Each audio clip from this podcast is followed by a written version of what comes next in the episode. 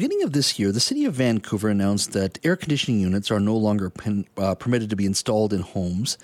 Uh, and instead must be replaced with heat pumps, which provide uh, lower carbon heating and cooling. Now, it's part of a broader conversation we're having, of course, here in British Columbia, and especially here in Metro Vancouver. You saw me, or you heard me earlier this show talking to Patrick Johnson, uh, the mayor of New Westminster. We were talking about cooling stations as temperatures hit about 32 degrees um, Celsius. Um, there was a motion before the Lower Mainland local government associations where landlords uh, would be compelled to obviously they provide heating whenever you pay rent they they have to by law provide heating uh, the motion was asking that the lower mainland um, landlords also by law be required to provide cooling um, as well now the motion failed but I'm sure it was a, first of all it was a very close vote uh, but moving forward it is part of the broader conversation I'm sure that vote uh, and that issue will come up again and eventually it will pass but what does it look like in regards to what does heating or cooling look like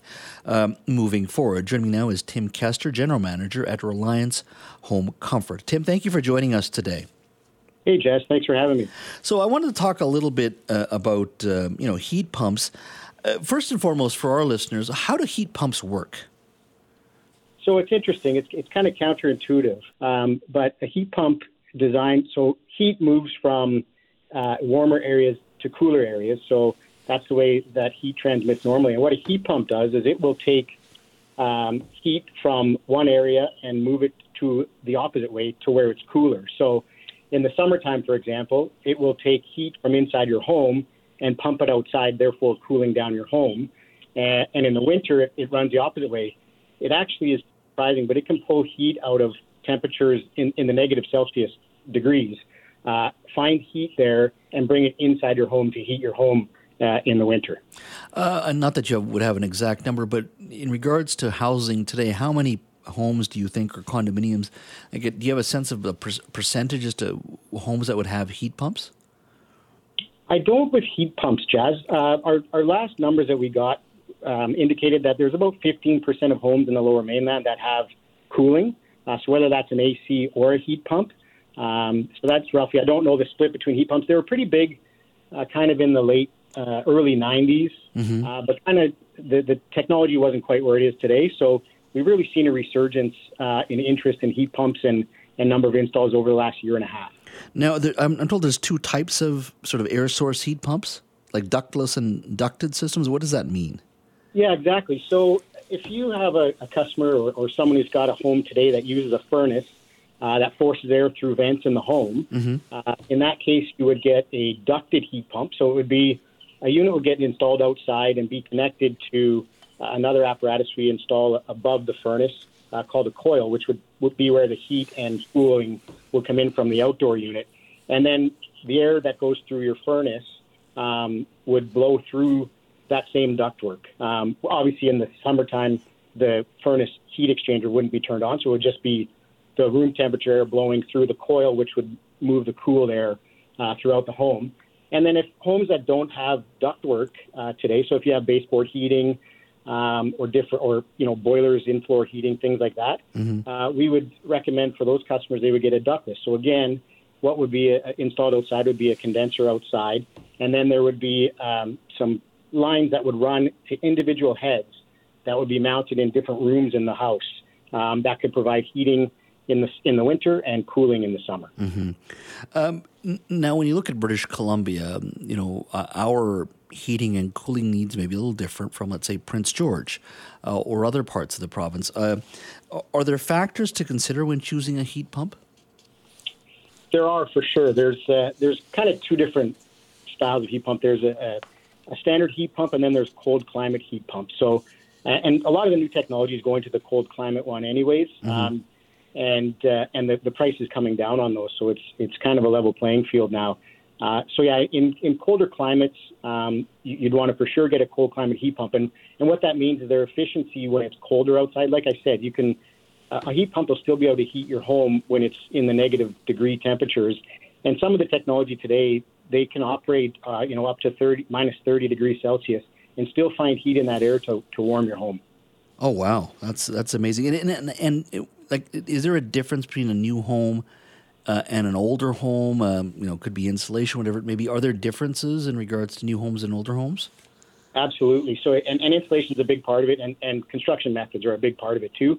But a lot of our, our team members, we, we've taken some courses that we can uh, are, are certified to measure your home, take even the, the aspect of your home. So, how much of your home is facing the sun, and how many windows are on that side of the home. So, when when someone in our industry goes into a home and, and is looking at figuring out the size of the unit that's needed to adequately cool or heat the home, we look at all those different factors. So, yeah, what type of insulation is in the attic? Uh, what type of roof materials do you have? How thick are your walls? Insulation? Are you on slab? Do you have you know a basement underground where typically there's cooler air there, so you'd need less um, less heating or cooling? So uh, we, you look at all those factors, and then that decides usually what size of of air conditioner or heat pump that you would need to adequately provide you with uh, with the cooling and heating that you need. Hmm. Uh, I, I, guess the one question I haven't asked, and I think it's probably the most important and to a certain degree, what's the cost of a heat pump? It ranges. There, there's some big uh, varieties. I mean, if you can get a um, a single head, so you just a ductless unit, single head, you know that would service a, a medium, a small, small to medium size apartment building. You can get in for probably around nine to ten thousand dollars. Um, and then there's there's different models too. So you can have ones that have different functionality, uh, higher technology. So you know, one for a larger home, you, you're looking up to probably in the thirty thousand dollar range, um, and anywhere in between. So we've got a lot of models. Like for homes in the Lower Mainland, uh, we probably start for a whole system. Um, you would be looking at probably about fifteen thousand dollars, and then there's a lot of uh, rebates going on right now too you know, up to depending on what municipality you live in, you can get up to ten, twelve thousand dollars in rebates. So um, there's some good incentives there to, to consider a heat pump if you're looking at a cooling options. So, in your mind, this is the present and future uh, here in the Metro Vancouver area and, and, and, mostly around Canada. This is the this is way where we're going in regards to heating and cooling systems for our homes. Yeah, absolutely, absolutely. It's uh, you know obviously Vancouver has uh, has led the way with that with uh, making the, the call this year to uh, not allow any um, air conditioners in the market. Mm-hmm. Um, but yeah, we're seeing it. Uh, our our demand for heat pumps this year versus last year. Even the interest in the customer. You know, BC Hydro's had their ads out there. You know, just letting people know what heat pumps are all about. A lot of the trade shows we've been at in the last, last while, Hydro's been there just educating customers about heat pumps. And I think now that customers understand more and more about how they work and how efficient they can be, mm-hmm. you know, and, and the reduced greenhouse gas emissions um, by, by cooling your or heating your home, using a heat pump, uh, it's it's definitely uh, the way things are going. And we're even seeing it like we're across Canada and, and even in Ontario, where typically it's a colder climate and, and people were not thinking heat pumps would be suitable. We're seeing a huge uptick um, in people going to heat pumps there as well. Uh, I'm curious. Um, I'm, it's obviously going to be easier in a, in a new home, a new home build. But how complex is it to to retrofit it into an older home, uh, a heat pump, if you want to bring in that system? Yeah, that's a great question, um, and it varies. So, it, it really, when you're putting in a new heat pump, you're you're basically, I guess, the analogy could be, you're putting in, say, a new heart with the existing arteries and veins that are in the home. So, it really relies on the ductwork in the home um, as to how efficient that heating or cooling will get distributed around the home, um, and it is a little more.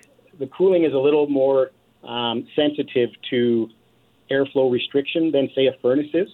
Uh, so, you know, when our, our teams or anyone in our industries in the, in the home, they're going to be looking at the size of the ductwork uh, and then deciding, you know, is, is a heat pump added to your existing furnace or, or a new heat pump system with a new furnace, is that going to be suitable for your home? Or would a, a ductless unit be better suited just because of maybe some restrictions in your airflow and your ductwork and, and not suitable? And the older the homes, obviously, they didn't, uh, you know, in Vancouver, they didn't plan for air conditioning or or heat pumps uh, back when most of them were built. So uh, there are some some tougher jobs there where maybe sometimes even customers are going to have to get additional ductwork added or, or return air um, added, in which an air balancing company can come in and, and do an assessment. But that involves some more work, so you're going to be cutting open walls and adding in ductwork and things like that. So it can go from a fairly simple one head install uh, mm-hmm. uh, on a ductless unit to you know potentially opening walls and adding some some return air and, and more ductwork uh, into a home. When the conversation around heat pumps began, were you skeptical initially? Yes, I, I was. Uh, I, I had some friends that got heat pumps back, you know, like I said in the in the early '90s, mm-hmm. and uh, and then the, you know that really went. The, the technology, like I said, wasn't there. So when yeah, when we first started having the conversations and, and industry chats about you know this coming and some of the the uh, legislation changes that were coming, there were a lot of questions in the industry about how effective these could be, and and then you know as it gets cooler out, the the efficiency of the units decreases because it's harder to find that warm air outside to bring inside, say, in the in the winter. And so, trying to figure out is the cost effectiveness going to be there as it as it works harder to find that warm air and, and move it into the home. And really, the the new technologies, as I say, um, have really come a long way and uh, and proven any doubters that uh, they're they are effective and efficient uh, and can be cost effective and, and really um, help people who are looking to reduce their carbon footprint. Yeah, I, I remember uh, some folks that I knew uh, um, put them in their houses in the early 90s, I think it was. And they weren't bad, but there's always some challenges, some problems. But the technology is so different now, and we, at leaps and bounds uh, that I, have I've heard many, many good things uh, compared to the initial early days, like any technology, I guess. Yeah, no, absolutely. And even, even the advancements, to be honest, in the last few years, just with, with the increased interest and the move to electrification – um, all the manufacturers are obviously have the finger on the pulse of, of where the markets are going mm-hmm. and what legislation is going to be. So they've even really changed, you know, their game. And there's been even some new because the size of the old ones too. I don't know if your friends, but I remember my friends. It looked like a car uh, parked beside their home. It was huge, yeah, uh, and heavy and awkward. And uh, you know, there's some now that are that are you know as small as kind of three feet uh, long by a couple feet wide and a, and three feet tall. So there's uh, you know, some really they're they're been able to to get the size down and and and the cost down too, which sometimes isn't the thing with new technology.